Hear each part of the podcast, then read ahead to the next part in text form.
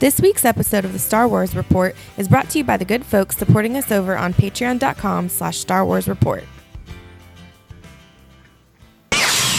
Let's do the show, folks. Come, come, come. And who might you be? It's the Star Wars Report. Star Wars Report. Star Wars Report. The place for Star Wars news, features, interviews, and more. Then we can do something epic. Good morning. Good afternoon. Good evening.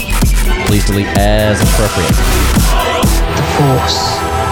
It's calling to you. Just let it in. Well, hello everybody. Welcome back to the Star Wars Report podcast. Uh, you know, every year, twice a year, maybe, maybe too much. Every three years, man, you know that was way too long to wait. Uh, the prequel eras. How about every other year? Just right. The the uh, the Goldilocks of Star Wars movie timelines. Uh, that's the news this week. We're going to be talking all about it. Also, Rian Johnson's trilogy is it? What is it? Is it out? What is?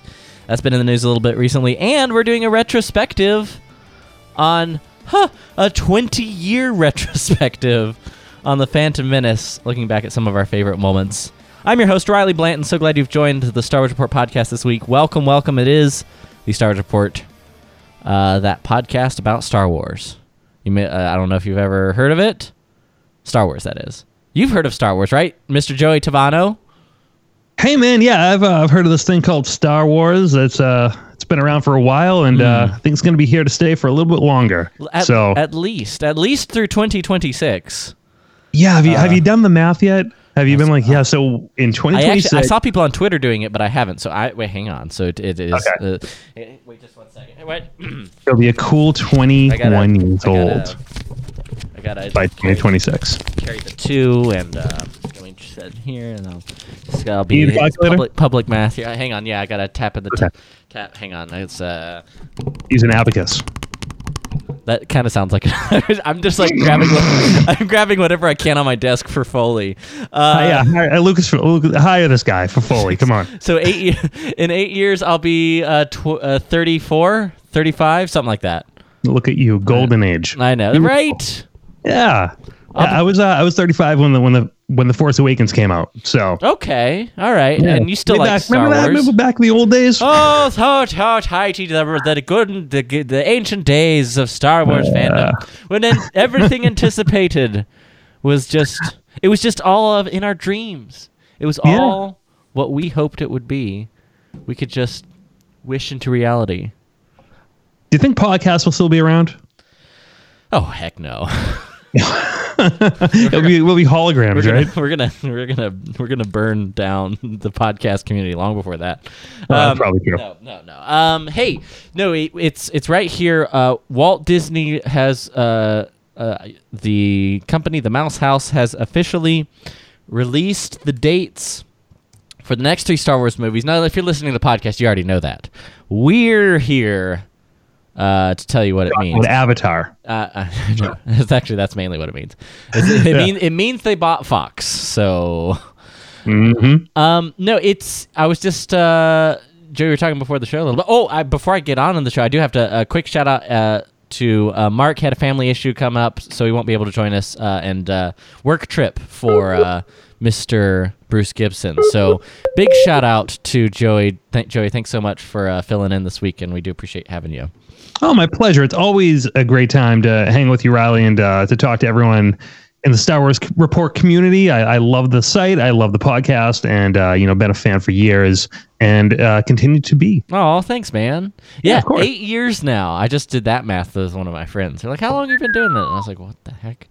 Uh, a long, a long time. Yeah, yeah. I mean, you guys really you gave me the leg up when I when RetroZap was starting, and and you know things were just getting off the ground, and and you know a, a, a true friend in uh, this crazy world. Yes, yes, it's back in the day. Um, right.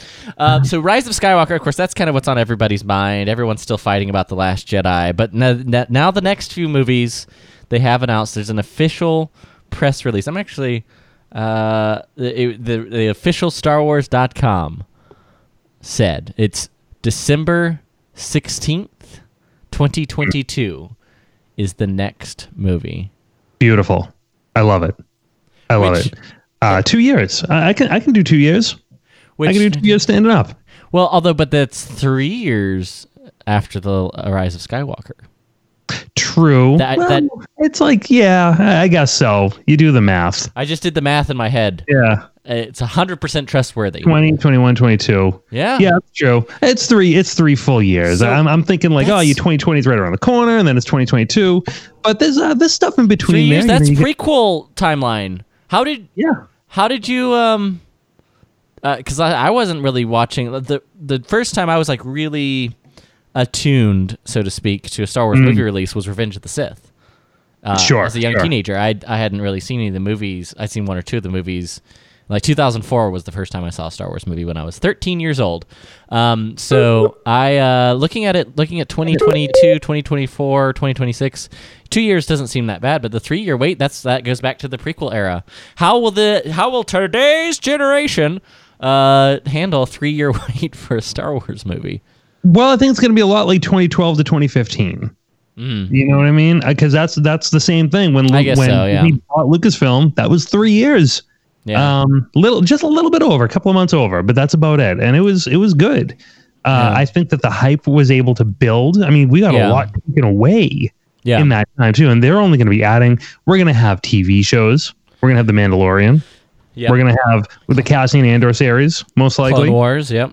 Yeah, uh, we- you know it's gonna be good. We have we have stuff. We have Clone Wars. That's true. Yep. Clone, you know the final season of Clone Wars. Uh, I'm sure there's stuff up their sleeve that we haven't heard about yet that we're gonna get on Disney Plus. Um, and there's just so much content coming out. It's gonna be all right. It's gonna be all right. Uh, and I'm, I'm sure the collecting world has plenty to look forward to as well. Dear God, uh, I, I, I don't know how much more I can take. Um, Yeah, that's fair. yeah, yeah, but uh, I, I would I would appreciate maybe a rest in the collecting world between that time, but that's all right. I'll take it as it comes, but um, it's it's it'll I think it'll be all right, you know. And, and Well- don't forget, we have Galaxy's Edge too. That's, that's true. Yeah, heading there this summer. Excited. Um, at you. I know. Nice. I know. I'm hyped. But um, so so but let's kind of break this down because what we're tr- we all we can really do is look at the information we have here, which is just release dates, and try to match that to previous uh, information, which with Disney's track record with Star Wars may not be the best way to to Yeah. figure this out because like who knows maybe they fire Benny Weiss because of the most recent season of Game of Thrones you know I don't know something like that but we we do know that leading up to this um, leading up to this we had our two uh, Benny Weiss and Rian Johnson, and it was mentioned as two different trilogies at the time. This is in 2017, before the last uh, Jedi was even out, and this is when they said, "Yep, Rian Johnson's getting his own trilogy." And uh, they're doing a series of films with Benioff and Weiss. They never said trilogy about that, but and and and then a very reliable source said Rian Johnson's trilogy was definitely not canceled. That source being Rian Johnson. Um, so- yeah, I think he would know what he's doing. uh, yeah, I guess, but uh, he also would be a little biased. I would hope. But you know, you know what else? They, they Disney also didn't say anything was canceled. I, don't know where this rumor that that Rian Johnson's uh, movie. oh, we lost you for a second. Nothing but confirmation from Rian Johnson. Yeah, sorry, we lost you for just a second there. Um, what about Yeah. the Rian Johnson? He lost. Uh, I've heard nothing but um, confirmation from Disney and nothing but confirmation from Rian Johnson about these films.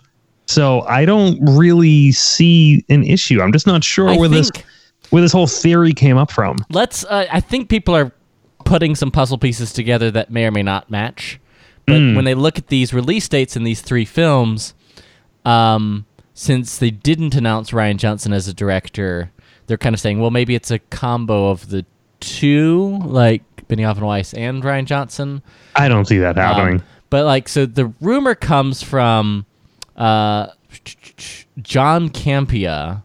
Uh, uh, give me the skinny. I need help. It's- Okay. You can be opinionated. Is this not a reliable? Because all I see, because again, I'm not really plugged into the social media world of Star Wars as much these days, and I don't. I don't and less every day. exactly. So I don't really know like who John Camp. I know he's like he did. Uh, I looked at his like Wikipedia, and he has uh, uh, AMC and Collider and like a bunch of movie blog stuff. But every time, Yeah. everyone kind of like snorts with derision at this rumor. So is this is he just unreliable? What's the what's the deal here? He is um, a person who likes to be salacious online, I will say, and he is not above spreading rumors when he does not have uh, confirmed fact. Uh, Yeah. y- You know, he, he he's a person who, you know, d- does have insider access. He does uh, get to be privy to some information, and some of it turns out to be true, and not all of it is. So Yeah. Y- you know, I take what he says and I take his predictions and I take his um, announcements myself with a grain of grain of salt. Yeah. All right. So everybody, get your salt shakers out. Uh, here's the quote Yeah. from John Campea on his YouTube channel. Last night, um, I got contacted by somebody in a position of knowledge of the situation. Okay, pause let me- this. if you can't say who it is, then I, I, I immediately just don't trust you. Yeah. Yeah. Even- I, yeah, I got contacted by this person. Okay. Okay. Let's go. A color. All right. So Joey, everybody, to put uh, take write it down. Joey, very skeptical at this moment. I you know that the Star Wars dates 2022, 2024, and 2026 are in fact actually all Benioff and Weiss movies. That they do not have anything on the schedule for Rian Johnson's Star Wars films, and according to this particular source, Rian Johnson's thing was basically done. He may actually be consulting with Benioff and Weiss about their trilogy, but that his thing was off. I then followed up and reached out to somebody else who I know is close to the situation, and I wanted to check this. They said this they don't know what's happening with Rian Johnson's stuff, but that the 2022, 2024, and 2026 dates are indeed all just the Benioff and Weiss films. I then reached out to somebody at Disney that I know is He's reaching out. Uh, Joey's reaching out to all kinds of people. I mean, He's- it's he's fantastic. there's he's all- doing uh, he's- due, due diligence. It's the third Can't tell him who he's reaching out to. Let's see what the person at Disney he reached out to said. at the Mouse House. Bob Not Iger heard himself. back from them on that. Oh well, nope, that was anticlimactic. He's not heard back from them. So Surprise, surprise, surprise. I uh, un. This is, this is like. I just want to make a, a modern journalism joke, but I don't want to get political. But that's Yeah. it's like too real, too real. A source says, "Well, I I, I don't know." So he he's he, whoever his sources are saying that one person saying, "Hey, no, he's done," and then the other person's like, "Well, I don't know if he's done, but he's the those three dates are Benioff and Weiss." I don't know. Yeah. What what is your instinct? What does your gut tell you? Um, my my gut tells me that these next three films are likely Benioff and Weiss, but it's hard to tell. I, I think that three dates means a trilogy. The idea is that Benioff and Weiss are doing a trilogy. They know their their their slate is open. They're moving right into Star Wars, right from Game of Thrones. That much is known. So this would all line up with that. But that does not preclude anything about a Rian Johnson project. Now, does that mean that uh, Rian Johnson's project will shift? Will it be something that is coming to Disney Plus? I don't know. I, I, I think that it's entirely possible. I don't think that Rian Johnson is just so out um, because no one.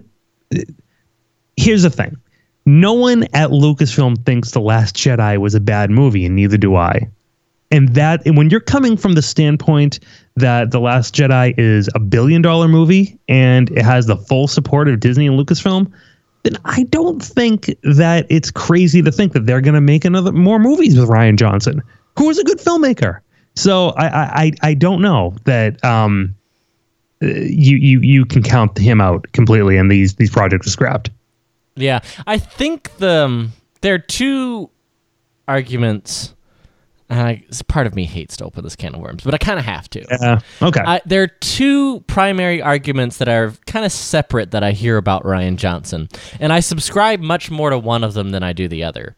But the Okay. first one is Last Jedi sucked. Luke Skywalker sucked. He doesn't understand how to tell a story. He threw these characters in the dumpster in favor of the new um, uh, characters and doesn't give a crap about what Star Wars really is. That's me summarizing one argument. Yeah. I, I kind of disagree with that one. If I'm if on a personal level, I have my problems with the Last Jedi, but I'm not going to litigate them here. As The- if he was sneaking around behind Lucasfilm's back to get this done. I know, right? Uh, but he, um, the second argument is that he, as a figure, as a public figure, um, treats Star War the Star Wars fan community, uh, poorly and and can be kind of childish online in, in the way that he well frankly tweets and in some interviews and and stuff. And I'm try I was going to try to pull up some specific examples but I, I think uh, uh, they uh, anyone who follows Rian Johnson on Twitter kind of know what this argument is. And that, that that's the argument that like he is um petty and kind of reactive to fan sentiments in a way that isn't the best for a person who's creating Star Wars. And I think Is that's it- actually sorry? pretty I think that's a pretty strong argument if you ask me. I'm not sure. Uh, I'm on Twitter less and less each day. But I uh, can I tell you a good story about Rian Johnson? Yeah, go for it. This is a fun one.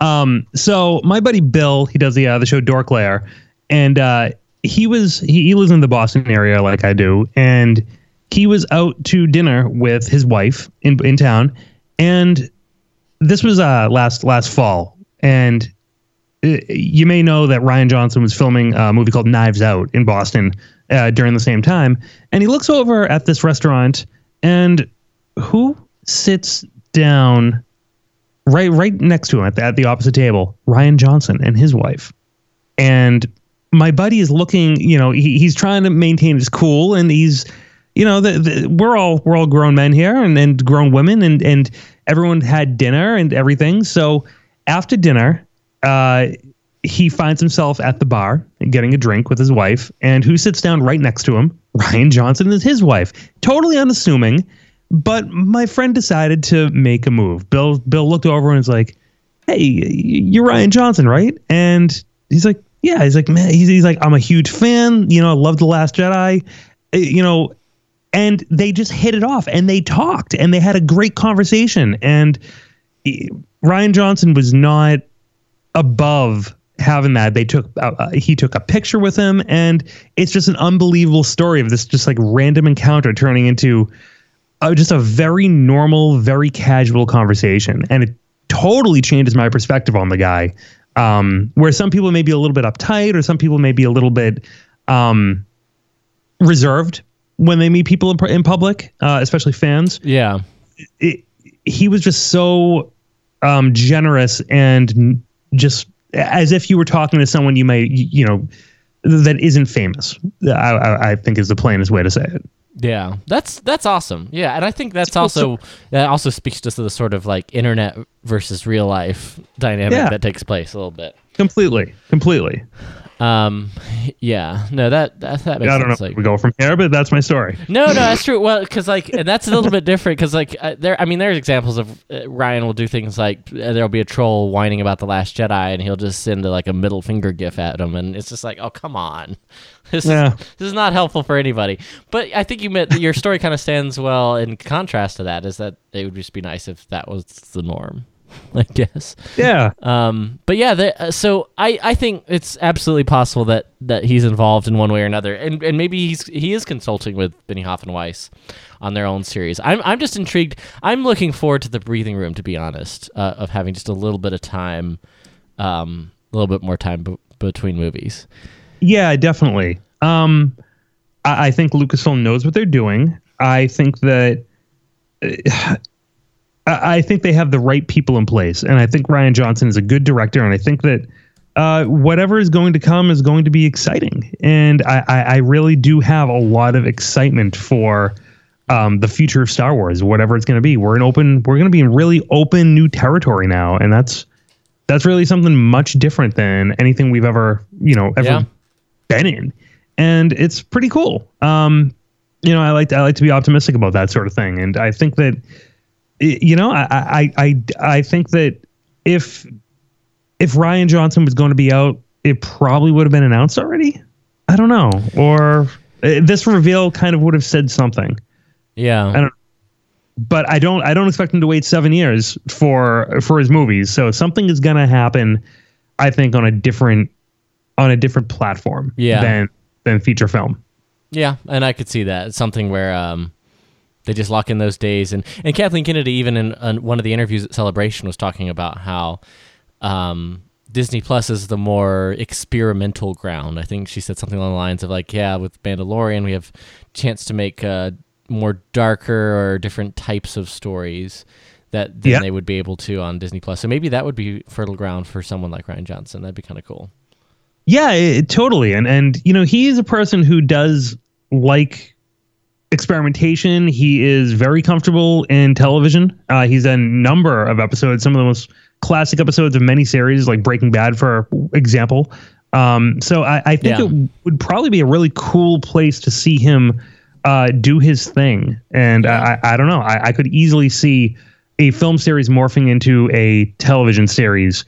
Uh, let's not forget that The Mandalorian may have started as a Boba Fett film rumor at, at one point. I mean, that's true. It's it, uh, even even if nothing else, maybe just concept designs and stuff like that that they could recycle from something like that. I could I could totally see that happening.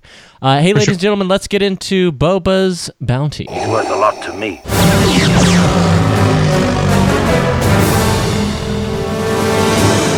As you wish. That's right. Of course, stick around right after this. We're going to do our um, retrospective on the Phantom Menace. But first, let's do Boba's Bounty. It's that segment each week where we talk about something we've listened to, read, done, uh, experienced in the world of Star Wars, something that's just kind of keeping our Star Wars fandom going.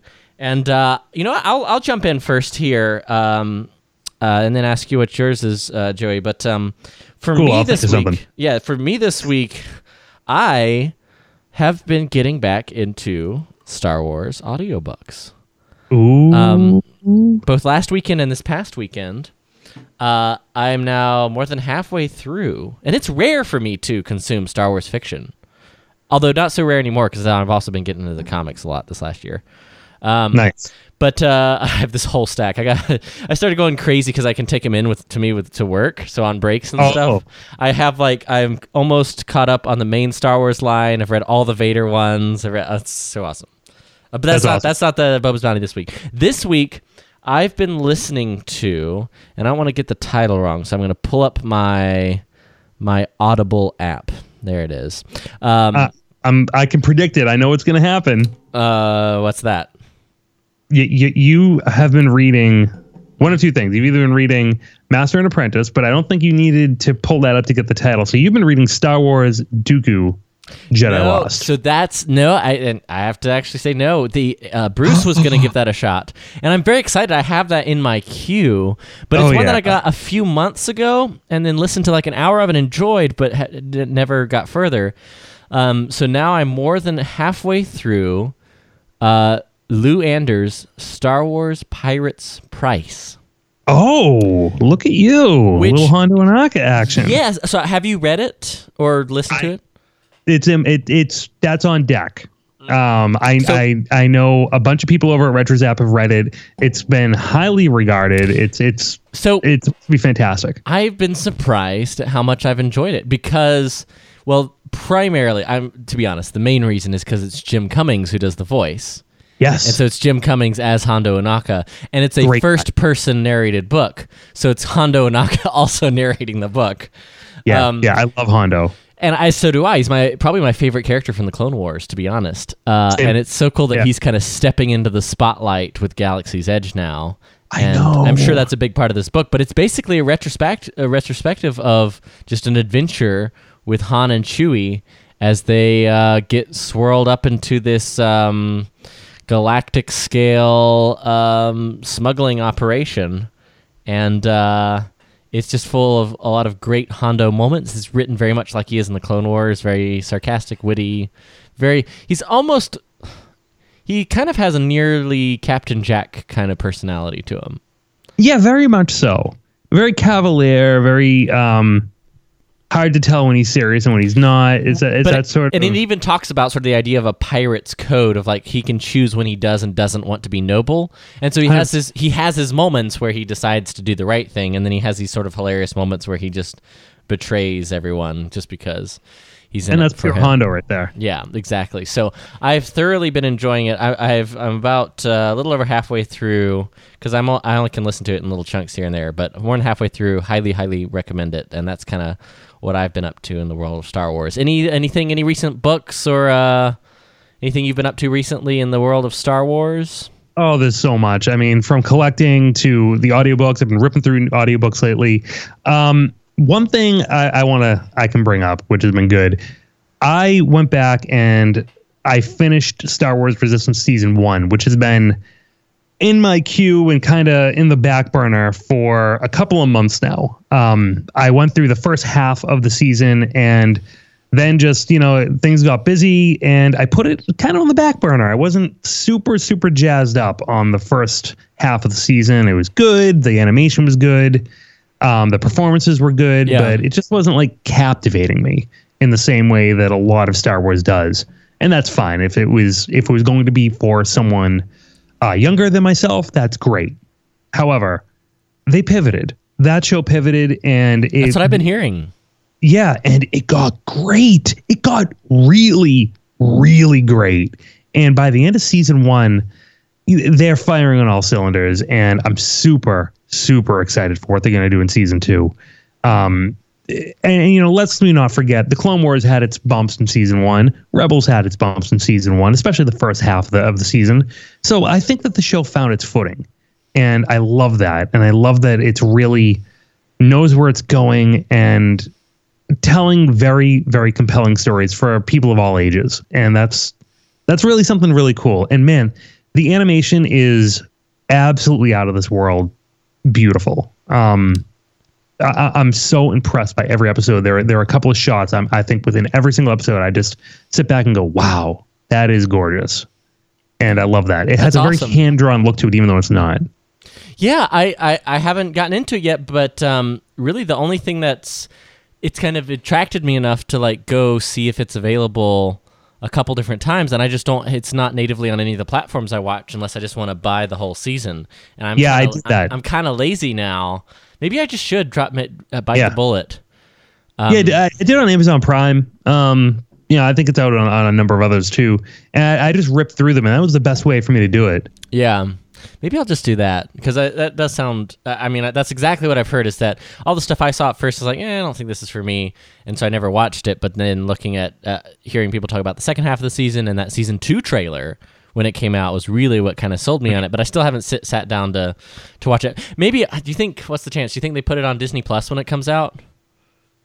Yeah, That'd be cool. I, I do. I do. Yeah. Um, I, I think that it kind of didn't really have a home um, this year. I, I know it was on Disney Channel, but I think that um, it, you know, Rebels was very much Disney XD, and he Yeah. knew that, and it was like the Disney XD show. And uh, Clone Wars was very much the Cartoon Network show, but Re- you know, Resistance came on and was like, yeah, we're on we're on Disney Channel, I guess. Sometimes we're on Disney Disney XD. I don't I don't know, and uh, it just seemed a little tough to watch. And it was on like Sundays at 10 p.m., which was like also a little tough to watch. So I think that it's going to move to Disney Plus, and that'll be where where it resides, and that'll be cool. Yeah. No, I, I think I you you are not the first. You're uh, Aaron, uh, Bruce, William. They've all been telling me like, hey, no, it's actually, and they, they'll tell me if it's not for me because like I remember talking a lot about Rebels and how.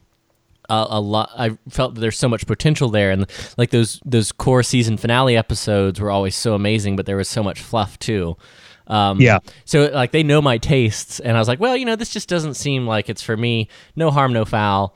But now I'm now I'm kind of intrigued, and, and you're adding to you're adding that pile on. You're the real thing is I I don't uh, do I buy it? do I shell out my hard earned money, or do I wait for it to be on like Disney X uh, Disney Plus or maybe on I probably not Netflix, but uh, I was just mm, it's one of those little wincy things where you're like, oh. You know, you're gonna you're gonna you're gonna spend that twenty something dollars on something that you you don't need. I guess I could skip. Might as well buy it on Star eh, Wars. skip a few beers somewhere Even the Bruise and Blasters guy might be in favor of that.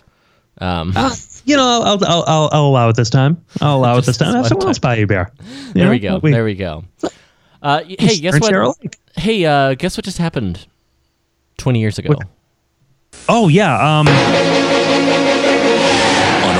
On a remote desert planet, two Jedi Knights meet a young boy Hi. and forever change the fate of a galaxy.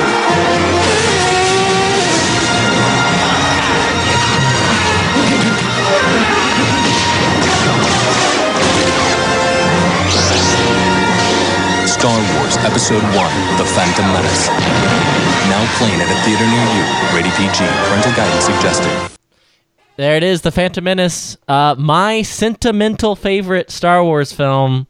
That's right, ladies and gentlemen.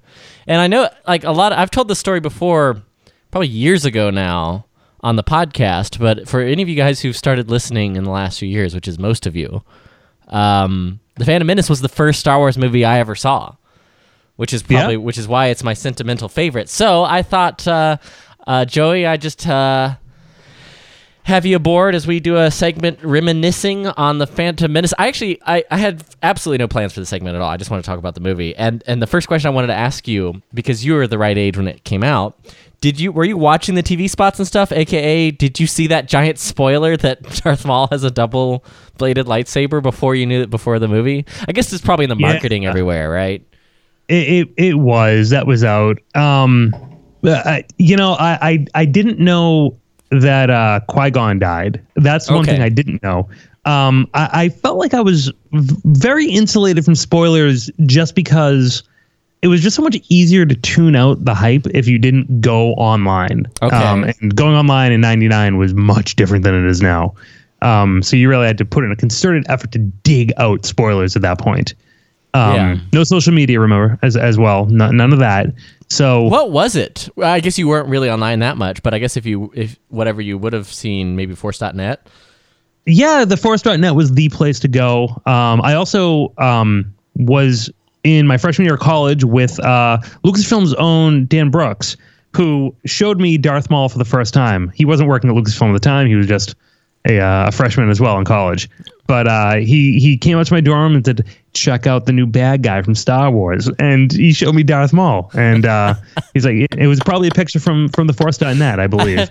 Joe, and you're probably very used to this by now, but I just want to point out how great it is to hear a guy from Boston say, "Check out the new villain from Star Wars, Darth yeah, Maul." Star Wars. Um, it is fantastic. I I, I do Darth him a Maul. disservice because he's from New York, and uh, so it was it was probably a little different than how I did it. That's but fair. That's fair. Um, Yeah. that's that's okay. sorry, sorry. It's you're, you're, you all Bostonites are probably like tired of that gag, but it was kind of funny. Um, Oh, yeah. But no, it was. That's true. But you know something? It's um, man, the, I w- the the hype and the excitement for that film was off the charts. There'll be n- there's there'll never be anything like it because it, it, it was it was something really really special to be back in a theater for the first time um when you never thought there was going to be any more and it was like this thing that you loved as a kid and you carried with you your entire life and then it comes back and it's there again and you're getting a whole new trilogy and you're going to find out Yeah. more of everything and it, it is a sentimental favorite of mine as well for a lot of the same reasons Yeah. but I, was- I was you know i was 19 i was an adult it's funny i bought the ticket a month in advance just walked in the movie theater bought my ticket for a midnight show that's like unheard of too at the time, right? yeah yeah it was just the day it opened and um You weren't waiting Uh, on I- Fandango for the tickets to go live. Nope, walked right into the cinema, which was the the, the trick at the time. And uh, I walked right in, got my ticket, and I went alone um, because I didn't have a ton of people I knew who were like as hyped as me. And um, as it were, I go, I sit down, and there were no assigned seats at the time. I just sit down and find an empty seat, and I look to the left of me, and who is sitting there? My good friend from high school and bassist in my band at the time, uh, my buddy Mike. And he was, we just look at each other, we say nothing, we give each other a nod, and the lights go down. and it's like, like, like, how does that happen? Right? Is that that's fate? You just sit next to one of your closest friends, not even knowing that you both like were huge, massive Star Wars fans, and then we had a lot to talk about afterwards. Yeah, you did. I mean, so and and sort of my ex- recent re-exposure to the Phantom Menace has been going back and watching the movies with my girlfriend, and she actually this was the one Star Wars movie. I mean, besides the Disney era, that she just never saw growing up because when when Attack of the Clones and Revenge of the Sith came out, she was about the right age and went to see it with her friends and stuff. But she missed the Phantom Menace and she saw the original trilogy just you know like on TV growing up. Sure. So we we finish watching um, Empire and Jedi and we go back to watch uh, the Phantom Menace and I finish the movie and and and what I immediately notice is that the sort of um, the quirkiness of the movie is what she likes. It's also Oh, yeah. she likes how it's a lot faster paced too. Fast Um, more intense. Exactly. Uh, but but like right, just the first few scenes of just like uh, the Jedi, and she's like, "Well, wait, who's the Jedi?" Or like Qui Gon Jinn, who's he? Is he related to that? That's oh, that's young Obi Wan. Oh, and so like she's putting these pieces together the same way I'm sure we all were if you were to watch uh, the Phantom Menace after watching the original trilogy. But I went into the Phantom Menace originally already being a big Star Wars fan and nerd. Even though it was Yeah. the first movie I saw, I already knew who Darth Vader was and Luke Skywalker and Darth Sidious and that he was Darth Sidious and that Darth Maul was a Sith apprentice, but there were only two of them because you could only have two Sith apprentices and there was a Jedi Council that would like that was my level of nerddom because of all my friends were super into it and uh, I was just like hyped to see the movie because I was Wow. already diving in just as a kid, talking to my friends. Like re- I would be in, I remember being in, and there's like this six month process where my dad, like to a year, where when I first was like, oh, can I watch the Star Wars movies? And um, my dad was like, yeah, but we have to do it like a night, and we're gonna watch it all together as a family, which was a really fun way to do it. And it's a fond memories, but I just remember waiting months for like that movie night to come around. And in that intervening, this is 2004, mind you. So in that intervening time, all the hype is coming out for Revenge of the Sith. And so I'm reading the back of action figures. I'm just gathering up everything I can. Contrast that today, fast forward, my uh, girlfriend Savannah, she's kind of experiencing it like you probably were, Joey, where you're like piecing together all this new information and how it relates to the original trilogy. And because of that, she found herself enjoying the movie more than the original trilogy. Which- yeah. So, you know, y- you can't underestimate the first like 10 to 15 minutes of that movie and the impact it has because in the, the, the- what is it, 16 years between Return of the Jedi and Phantom Menace, yeah, you had a whole generation of kids just thinking of what the Jedi could do, what they were capable of, what you could actually do with a lightsaber. And you know, you had schoolyard battles and debates, and and uh, so many ideas just kind of percolating up there. And then you get to the crawl, and you get this massive amount of information about the universe that you never even considered. Um, you know, p- uh, jokes aside, you know, trying to wrap your head around the Senate and the Trade Federation and Naboo and all these new planets and the role of the Jedi. Uh, it, it, it was it was a complete information overload and Yeah. then you get down there and it's pure action for the for, for the first like 10 15 minutes and you're seeing like them speed you're seeing them use lightsabers in ways you never thought no one, Yep. no one thought to put a lightsaber through a door that's wild crazy stuff Yeah. then you know the, the communications devices are completely new to you even though they're old and go back to like you know the flash gordon serials but Yeah. um it, it was just so so so intense and a, a wash with all of this new information and um just just absolutely exciting Yeah, and, and and that's and that was me re-experiencing it with her. It just seeing it in a whole different way. And as and I've said it before on the show, as as we talked about this a few weeks ago when we were watching them. This is like the primary reason I want to have kids now.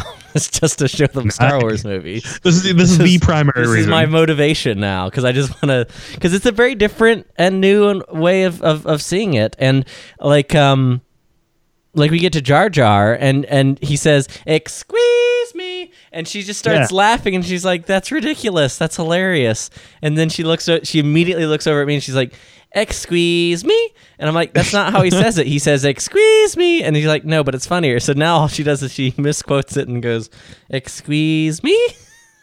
And You know, it's funny. I saw a license plate the other day, and it made me think of that whole scene. It was literally the letter X. It was just letters X Q Q Q M E. Nice. I was like, oh, excuse, oh man, and just literally, I'm like, that's probably Jar Jar's car right there. Yeah. Uh, that's what he would have, and I love it. Yeah.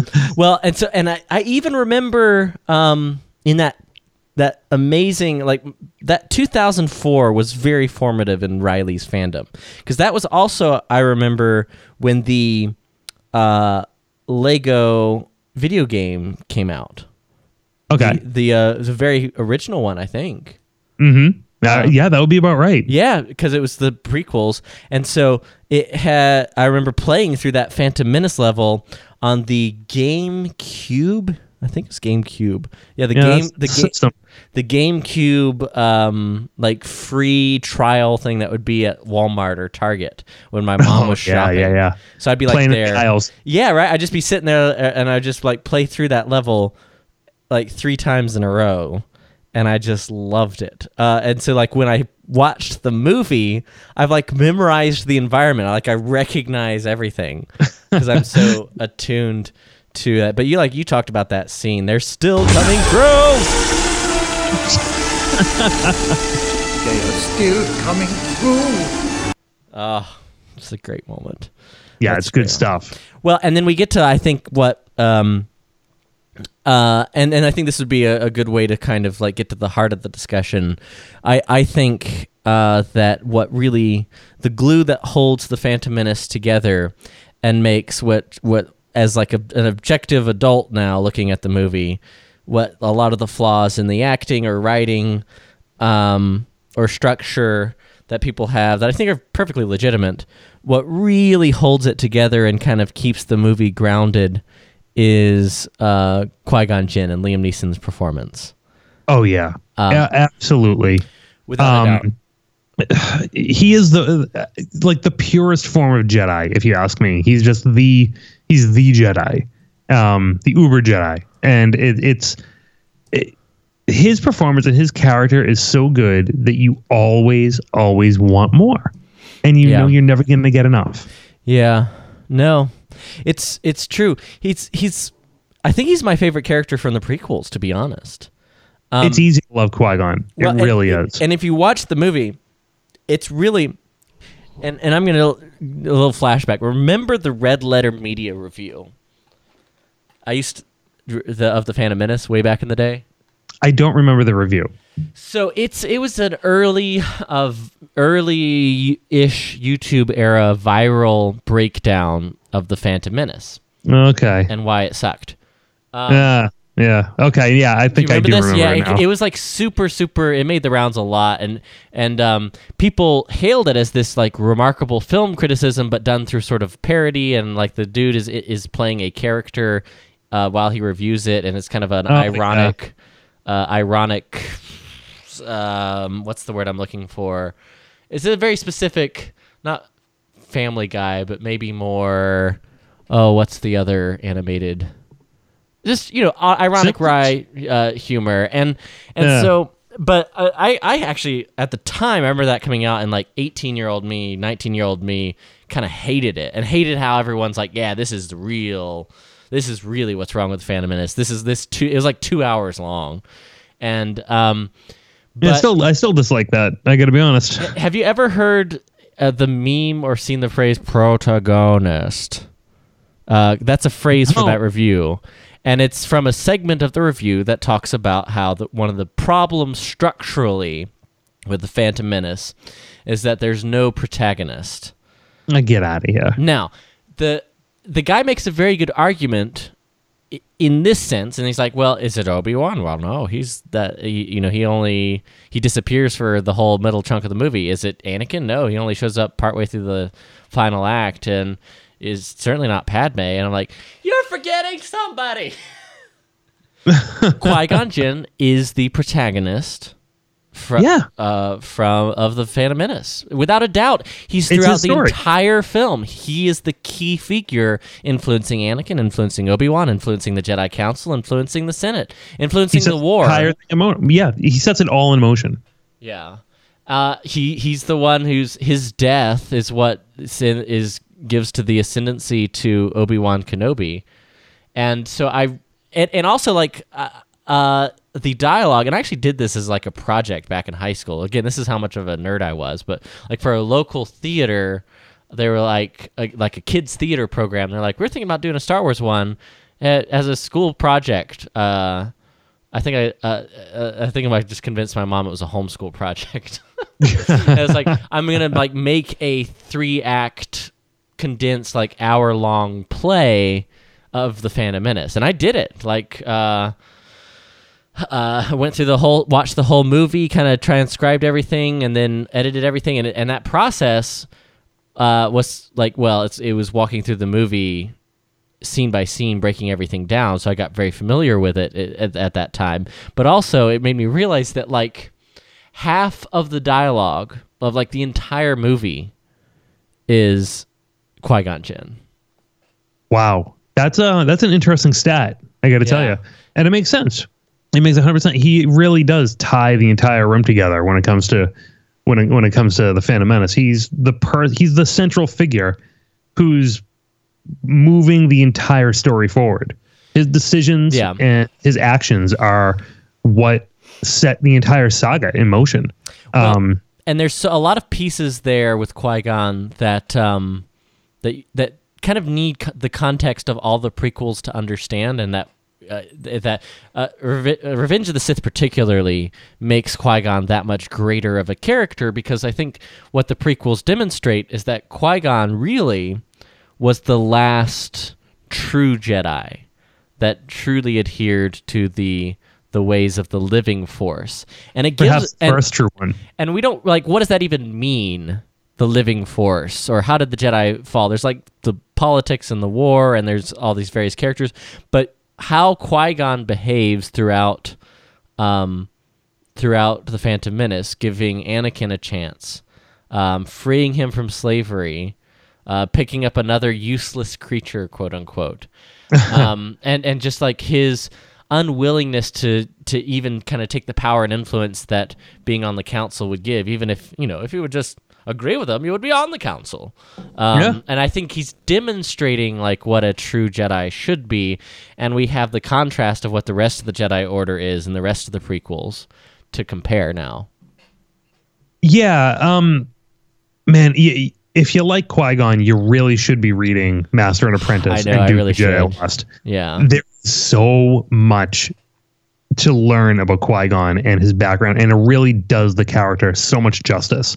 Um, to have that background on his his um, his time as a Padawan and his time as a master, because you learn so much about his opinion of how to train and how he feels about prophecy and how he feels about the actual you know the current state of the jedi and his own way and what you know how he chooses to live in the moment and his views on the living force as as opposed to what this quasi political police state thing that's going on with the jedi and, Yeah. and the senate at the time Yeah.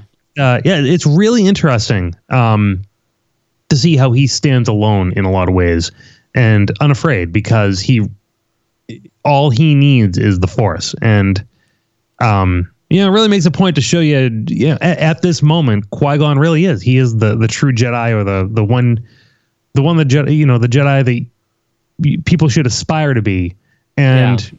you know Yoda becomes that but Yeah. he's he's not that at the time of, Well, of Qui-Gon He studies under Qui Gon. He becomes the ultimate sign of respect. Yeah. He becomes the apprentice Exactly. of, of Qui Gon.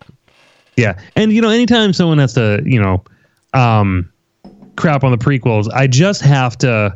We're still, to, we can still have these discussions about the film and the philosophy twenty years later, and it's still fresh. And they, I, I've never known three movies that can provide so much depth of discussion like the prequel trilogy. Yeah. No, that's true. Yeah, Yeah. No, it's interesting. I there's this character study that I, I pulled up um, that I, I wanted to reference um, from One True Story blog, and he, he kind of talks about a little bit about what we're talking about, and it's sort of the contrast of the other Jedi, Yoda, Obi Wan, Mace Windu, because um, they weren't wrong when they legitimately sensed Anakin's future, like him being the chosen one and how powerful he was. Um, but they didn't sense what Qui Gon did, and Yeah. that was and that thing that Qui Gon was sensing was the will of the Force. Anakin was the chosen one, and he did bring balance. Um, but the Jedi Order was the one that turned away from the will of the living Force, and It's that's sort of like his uh, Qui Gon's attunement with the living Force is what ultimately brought his own demise. Like that was that was sort of the will of the Force. But he's the only Jedi that we hear talking about the Force in those in those terms. Uh, can I say something that I've been meaning to either write about or talk about? Um, so the whole problem was that Qui Gon brought them a Messiah, and they did not treat him as such. They trained him like he was a pariah. They trained him like he was too old and not good enough to be a part of them, and they were afraid of his of his capability and his power. They didn't want to accept that. Yeah, you have your chosen one here. This is it, and they just refused to to pay that attention. And that's look what happened. You know, if Qui Gon had lived, a lot of things probably could have been a lot different. Um, Yeah. you know, it, it's really interesting to see just how they denied, Yeah. you know, a, a, a, essentially a god in front of their face, a person who was literally born from the midi chlorians. Like that's wild. It's wild. Yeah. and it's all too human as well. It is. It is all too human, and it kind of gets to that idea that um, it almost it, it kind of what the the council did and their failure kind of was ultimately in its own way the will of the force in the sort of most fatalistic part of the Star Wars lore. Um, Anakin's fall into Vader was a sort of necessary event that gave way to the birth of the New Hope and then the redemption arc. And and the redemption arc doesn't happen and galactic freedom and the defeat of the Sith doesn't happen without uh, all of those events unfolding which, you know, take start with, you know, Qui-Gon's tuning into the living force. But what does this mean? You know, that's all fine and well. But what does it mean that Palpatine might be still around? I mean, how does how is all of this going to be reframed if you know, in light of the larger trilogy being wrapped up? Because I think by Attack of the Clones, we didn't have all this figured out either. Um, and Yeah. I'm just really dying to know what the Rise of Skywalker is going to do to the larger Yeah. idea of the balance of the Force, and it's very interesting. Yeah, I, I don't know. I've kind of I have to I've kind of compartmentalized new Star Wars away from that the older Star Wars. I, Oh, I- I- can't. oh, oh, you can't. It's all part of it. Well, Imagine if we like, compartmentalize don't the how to- prequels from the from the from the original trilogy. I guess, but this is honestly, man, where I struggle because there there was a single vision that came about when with the prequels and original trilogy, and it really does kind of build to that arc. It builds to that redemption arc where the galaxy is saved by the love of a son for his father and him redeeming what was once evil and defeating the bad guys and and and you know drumming on a bunch of stormtrooper helmets and that doesn't fit with Palpatine returning. That's just honestly like my gut. Maybe the I haven't seen it yet. I don't want to prejudge how It's they pull it off. Story at the moment. What's up? Yeah, it's it- an incomplete story at the moment, so, it's I hard guess- to tell at this point. And, and so I guess that sort of like compartmentalizing is I still sort of think of the first uh, of the first six Star Wars films in their own sort of complete story because they were a complete story and so we're getting these kind of new chapters added in and and it's not like completely compartmentalized but un- until the quote unquote skywalker saga continues it's hard for me in in the riley star wars fan brain to tie everything together yet if that makes yeah, sense It, it, it is hard. It's impossible to tie it all together at the at the moment. Um, Yeah. it's impossible because it's not done. Uh, but we have to remember that George is the one who kicked off the the the sequel trilogy. He wanted this was in motion before he sold the company, and he's That is true. Consulting on the rise of Skywalker. And that does actually make me feel a lot better. Not because I'm just like, it's not Star Wars unless George Lucas personally wrote it in blood. Uh, but I di- it I can't that that's not the case, but I I wouldn't be being honest with you right now if I didn't say that wasn't encouraging. you need the Nintendo seal of approval. You need that stamp. The that that he's okaying the story and and it fits in with his larger vision. I, I like that. It feels good. It makes me sleep well at night. Yeah, well, Yeah. hmm, we'll see. We'll see. Well, uh, you know what? Let's wrap up our uh, segment. Take it a listen right here. It will right be here. a hard life. One without reward, without remorse, without regret. A path will be placed before you. The choice is yours alone. Do what you think you cannot do. It will be a hard life, but you will find out who you are. One Destiny, Episode One. I love those tone poems so much. They're so good. Wow. hey, I've- this I've episode. heard those decades. I know, I know, I love those. I remember when I discovered them on the DVD. That's how I first came across them um, way back in the day. But hey, this episode of the Star Wars Report is brought to you by the fine folks supporting us over at patreon.com slash Star Wars Report. Patreon is a monthly service where you can pledge a monthly donation and uh, jump in on some of the awesome bonus content that we provide. Uh, and hey, at every single level, we give you access to our exclusive Patreon chat as well as every episode. That's right. Any Patreon level, every episode of the Star Wars Report, we give you a direct link to our server right there where we have all 381 episodes. I know it's a lot. Uh, so check them out. Um, iTunes only lets us, uh, based on our current RSS feed, is 150. So there's a big old archive you can go relive. Um, I remember like um, the the Phantom Menace when it came out on uh, the the 3D re-release. Remember that? Oh yeah. Yes, I did. I took my daughter to see that. That was a great time. Yeah, so uh, all the way, way, way back, way back uh, to when we started the show. Uh, you can check it out. Uh, it's over at patreon.com slash Star Wars Report, and we do appreciate each and every one of you that's supporting the show every week and making it happen. And uh, big shout out to you guys. Uh, we can't thank you enough for your support. This is the Star Wars Report Podcast. We would be honored if you would join us.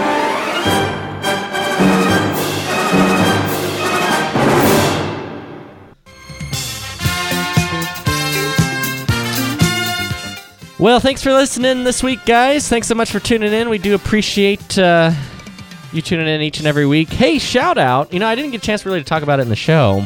Should have talked about it in Boba's Bounty, but in my mailbox today, you're not going to believe this, Joey. I got a personally uh, monogrammed, I guess for lack of a better term, uh, Galactic Atlas from Disney Lucasfilm. Um, they uh, they sent it. I, I'm just I'm opening it right now. It looks absolutely beautiful. It's gorgeous, and I just wanted to say thanks so much for sending it, guys. I'll um, I'll be posting some pictures on our social media, so if you want some pictures of it, uh, check it out uh, at Star Wars Report on Twitter and Instagram, and you can see it right there. And uh, yeah, it's a Star Wars Galactic Atlas, and we'll have a link to it also in the show note. It's from Signature Books, and uh, Gorgeous. it's absolutely beautiful. So we'll link it in the show notes, and of course, check out our uh, social feeds to t- uh, actually get a look at it. Uh, Joey, tell everybody where they can find you and what you're up to over at RetroZap. Oh man, yeah, that's the place. Retrozap.com. You know where to find me. And uh, you know, I'm maintaining the RetroZap podcast network, and we have a bunch of shows over there and articles publishing daily. And I run three podcasts. Brews and Blasters is my fun Star Wars podcast with Chris Salton from the Collector's Hut.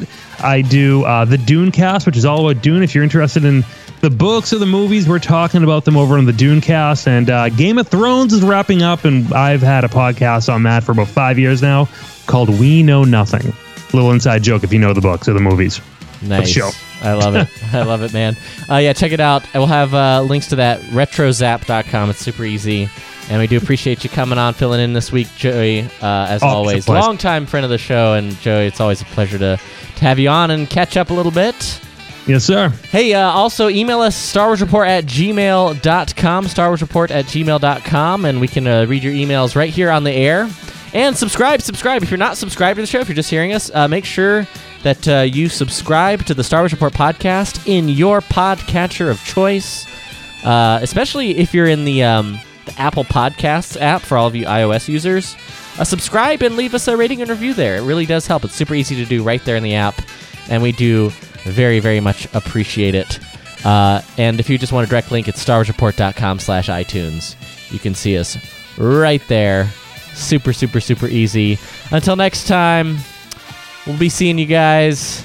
May the force be with you, and remember, many Bothans died to bring you this podcast.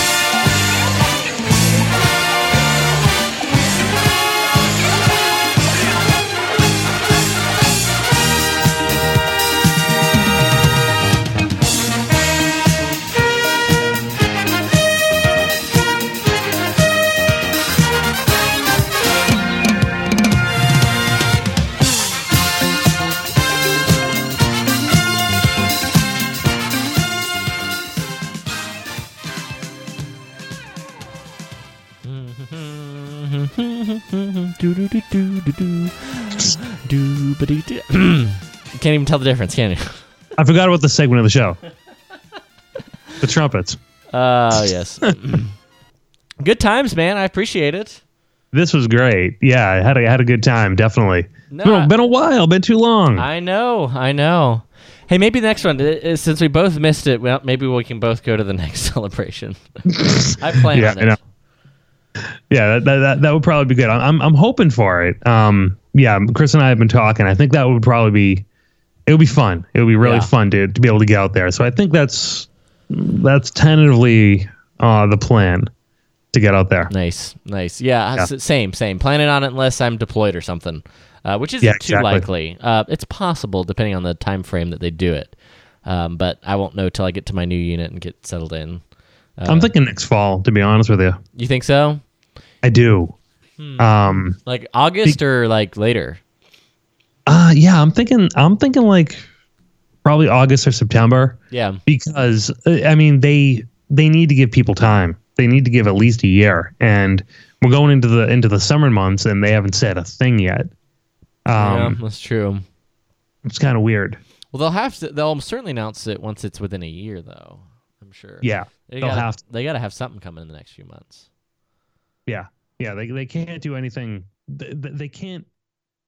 They, you know, they can't give time.